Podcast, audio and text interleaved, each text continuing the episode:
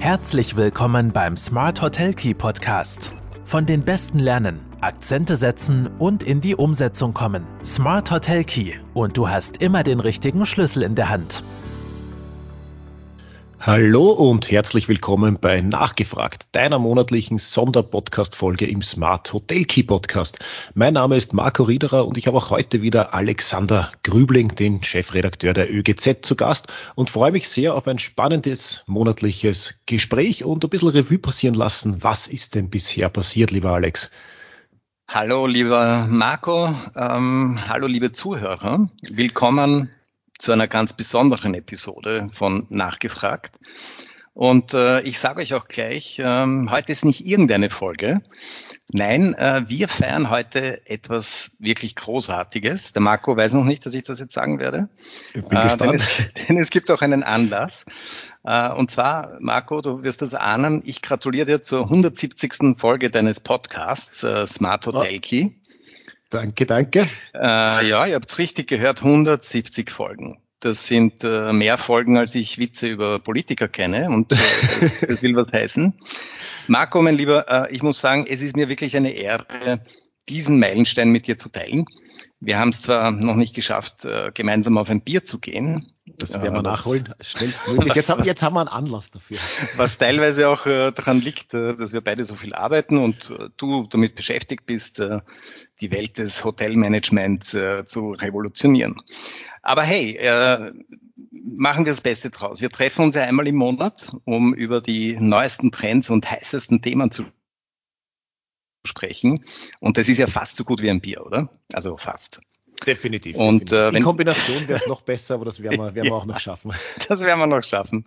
Und äh, wenn ich so zurückschaue, ich meine, äh, wer hätte gedacht, dass man von äh, Unternehmenskennzahlen äh, über den Guide Michelin bis hin zu Luftreinigern, die das Hotelzimmer für äh, Allergiker zu einem Paradies machen können, alles in einem äh, Podcast abdecken kann. Also ich hätte mir das vorher nicht gedacht äh, und ich habe schon viel gesehen. Also Leute, einschalten, wie immer zurücklehnen oder auch äh, was immer äh, ihr tut, wenn ihr Podcasts hört. Ähm, vielleicht plant ihr den nächsten Hotelkomplex, äh, wer weiß. Ähm, wir feiern nicht nur die 170. Folge, sondern in gewisser Weise auch die Kunst des Zuhörens und des Lernens mit Marco Riederer, dem Mann, der bewiesen hat, dass Hotelmanagement auch sehr, sehr cool sein kann. Marco, äh, auf die nächsten 170 Folgen. Ja, Mögen auf, deine, auf, auf deine Gäste immer zufrieden sein und die Betten immer gemacht und Bewertungen immer auf fünf Sterne. Und eines Tages, irgendwann, gönnen wir uns dieses Bier und wir schauen, dass das ziemlich bald ist. Ja? ja das wird nicht mehr 170 Folgen dauern, hoffentlich. Also äh, das Stichwort haben wir eigentlich schon geliefert, weil die 170. Folge, äh, da ging es ums äh, Thema Podcast. Äh, und richtig, ja. eine Podcast-Folge über das Thema Podcast. also wirklich Smart Hotel Key steckt äh, voller Überraschungen. Äh, absolut, und, aber äh, es ist ja es ist ja um Podcasts im Tourismus gegangen, also. Podcasts im Tourismus genau. Und äh, also ich hätte äh, ich habe viele Ideen auch äh, selbst für Podcasts, auf die wäre ich nicht gekommen. Äh, Marco sagt, ich meine, du bist ja auch ein sehr erfahrener Podcaster. Ist äh, oder sind Podcasts wirklich ein Thema, ähm, oder ist das jedermanns Sache? Kann, kann das jeder lernen und, und äh, wie, wie denkst du darüber? Jetzt, das waren jetzt ein paar Fragen in einem, in einem Satz ja. verpackt. Uh, generell glaube ich, ist es, also jedermanns Sache ist sicher nicht. Ich muss, ich muss gerne uh, zuhören und ich glaube, dass manche Podcasts auch nicht einfach so nebenbei funktionieren. Gerade wenn es Wissensvermittlung ist, dann muss ich, glaube ich, schon uh, aktiv, aktiv zuhören und das auch wollen. Aber Podcasts eignen sich halt perfekt, um in kleinen Häppchen idealerweise News, Wissen oder einfach auch nur Witziges oder was mich halt gerade interessiert, zu zu konsumieren. Und wenn man jetzt nicht von der Zuhörerseite, sondern von der Sprecherseite äh, äh, das Ganze ansieht, kann es jeder lernen. Ich meine, äh, hört einmal die ersten Folgen von Smart Hotel Keanu, die hm. jetzige.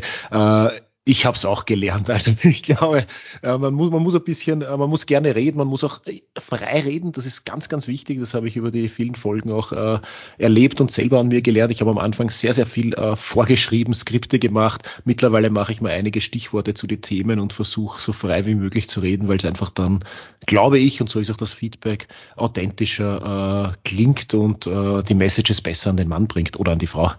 Mhm. Authentisch soll es sein. Äh, ihr habt in der Folge auch äh, das Beispiel von, äh, vom Hotel Altstadt Vienna gebracht. Ja. Und äh, die haben einen, einen wirklich, äh, wirklich tollen Podcast. Äh, ich habe da mal reingehört. Und ich muss sagen, die Saskia Wiesenthal, die den, ja. den Podcast macht, also die ist, die ist anscheinend auch ein Naturtalent. Die hat eine tolle Stimme, die spricht gut äh, die stellt die richtigen Fragen auch, ja. äh, wenn, wenn, wenn sie Gäste hat. Also das ist schon so ein bisschen mit Talent hat schon zu tun, oder? Ja, das kommt sicher auch dazu. Man muss, glaube ich, schon gerne, gerne reden und halt auch der, der Typ dafür sein in, in gewisser, in gewisser Weise. Äh, und wenn du das Altstadt Vienna ansprichst, aber das ist ja ein Paradebeispiel dafür, dort gibt's einfach so, so viele Geschichten zum Erzählen, warum die nicht wirklich auch hörbar machen. Und sie machen es auch und das ist, äh, das finde ich wunderbar. Mhm. Und äh, was natürlich auch äh, schön äh, zu sehen ist, das sind zeitlose Geschichten. Also das, das ist jetzt nicht aktualitätsgetrieben, sondern äh, dieser, dieser Podcast ist ja dann für die Ewigkeit in Wahrheit. Also Gäste können sich das auch in fünf Jahren anhören, oder? Ja, das, das ist ja gerade das Schöne und das merke ich ja jetzt auch. Ich bin ja, ich bin ja, äh, ja sag ich mal, businessgetrieben äh, gewisser Zahlenmensch und ich schaue mir dann mhm. oft an natürlich, äh, welche Folgen äh, funktionieren besser, was wird mehr gehört oder nicht. Mir ist es nicht immer erklärbar, aber man merkt einfach die Folgen, die, die mittlerweile auch teilweise drei Jahre zurückliegen, die kriegen dann aufgrund irgendeines aktuellen Themenbezugs auch teilweise wieder einen Schub und sie sind einfach da und der auditive Content kann jederzeit gehört werden. Natürlich gibt es auch, wenn man über tagesaktuelle Themen spricht, das wird in zwei, drei Jahren nicht mehr relevant sein, aber es haben viele, viele Dinge sind präsent, die sind auch äh, in vielen Jahren noch immer äh, top aktuell. Und gerade wenn ich über Hotel und die Historie erzähle, naja, die wird sich nicht ändern in den nächsten Jahren und die sind dann immer konsumierbar. Mhm. Gutes Thema, was äh, auch äh, angesprochen wurde, was ich spannend gefunden habe. Man kann es auch äh, beispielsweise fürs Onboarding von Mitarbeitern verwenden.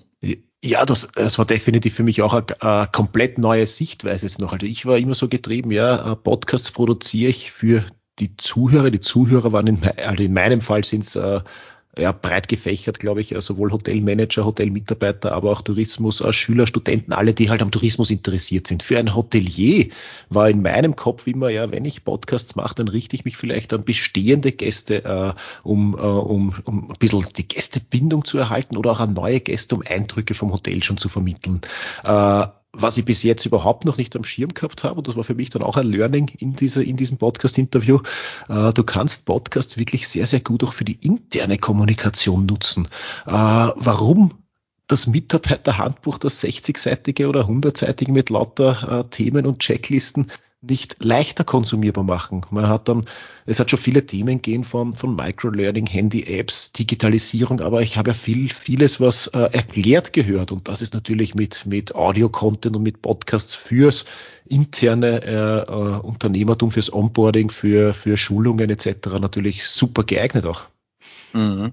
Kurze Zwischenfrage, äh, das, das ist nämlich nicht thematisiert worden. Wie schätzt du denn äh, so den Zeitaufwand ein? Also wenn jetzt ein, ein Hotelier sagt, äh, ich würde jetzt gerne einen Podcast machen, mhm. wie, wie, mit wie viel Zeit muss man denn da rechnen? Ich glaube, das kann vom bis gehen. Die Frage ist, worüber soll der Podcast äh, mhm. sich, worüber soll der Podcast handeln oder wovon soll der Podcast handeln?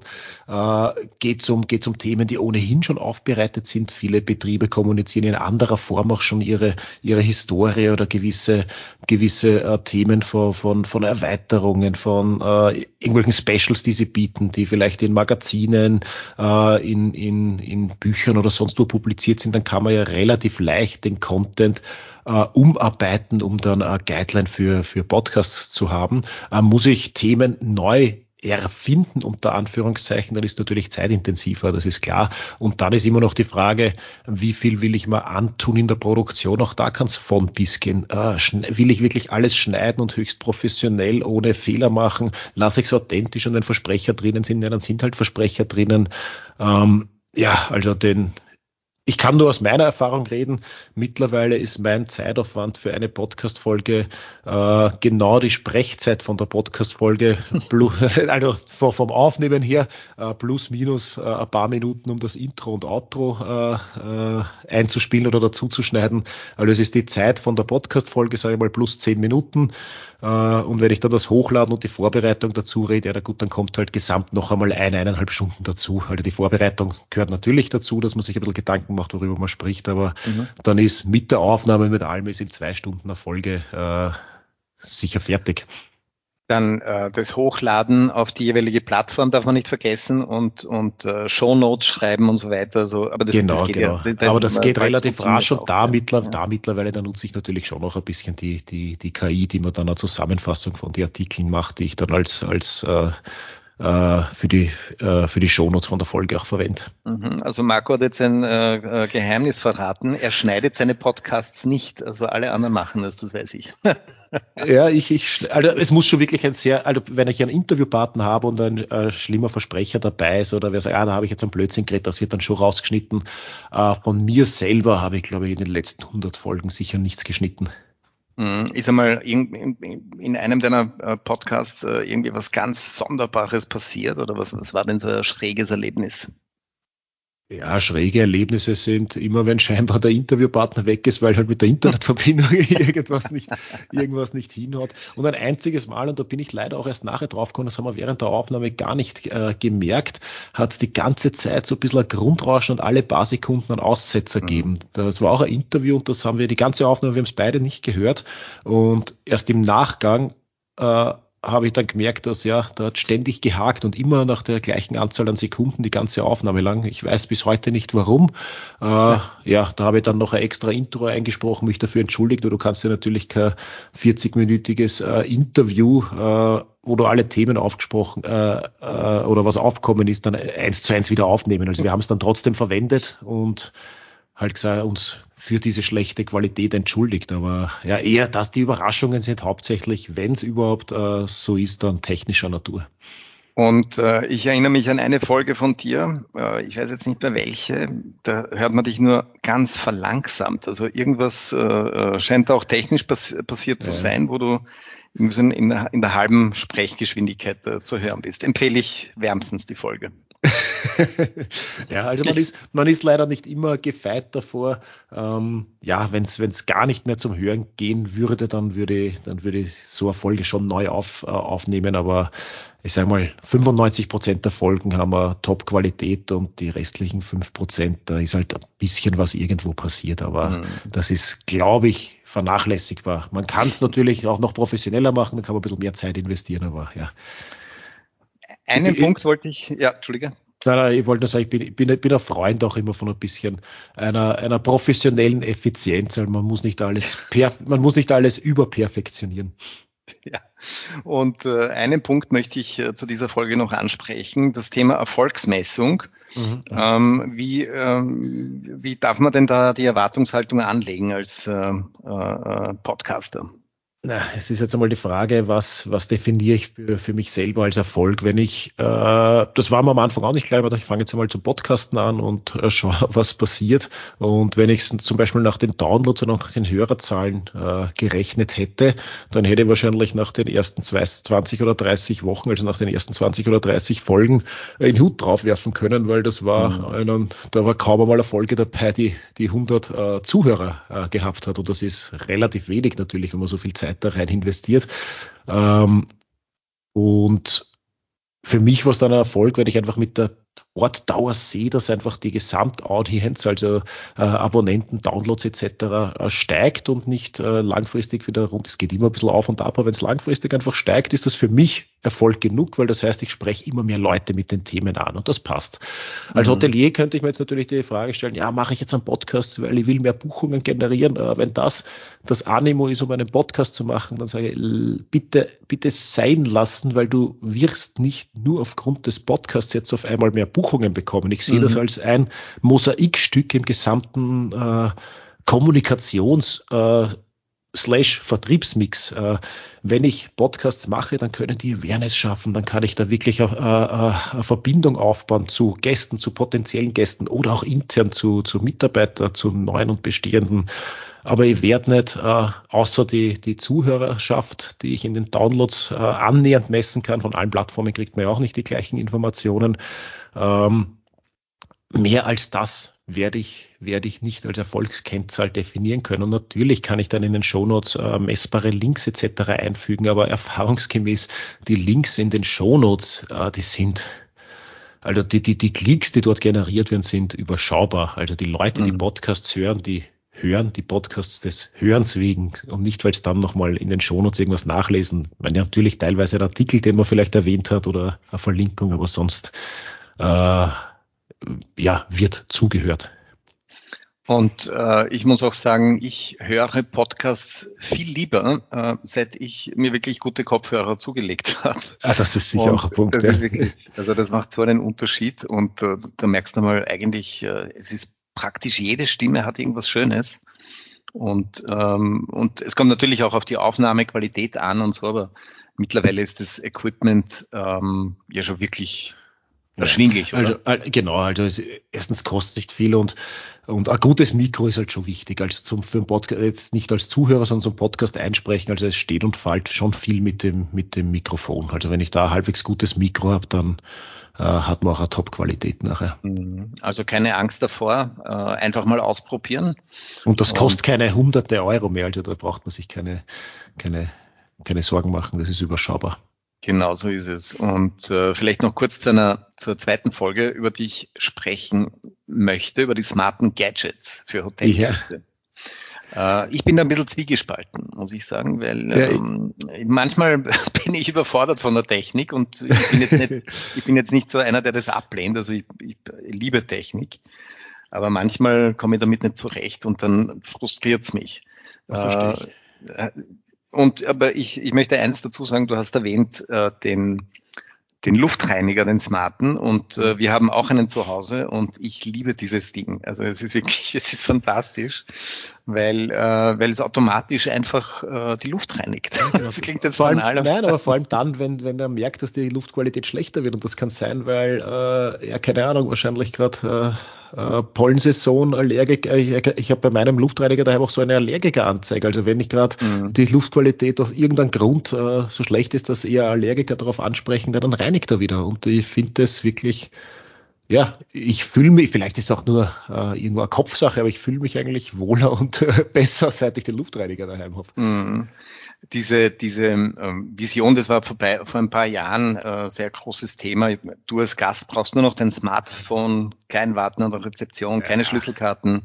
Du kommst ins Zimmer und steuerst alles mit deiner Sprache oder ja, machst die Lichter an. Also, so, so, so schnell wie diese Entwicklung vorausgesagt wurde, ist sie nicht. Äh, also sie schreitet schon voran, es wird natürlich immer, immer digitaler, aber was mir jetzt als Gast zum Beispiel immer noch am liebsten ist, wenn ich bitte einfach einen Schalter habe, mit dem ich mhm. dann das Licht beim Bett oder wo ausschalten kann und nicht suchen muss zwischen 100 Schaltern oder irgendwas digital machen muss.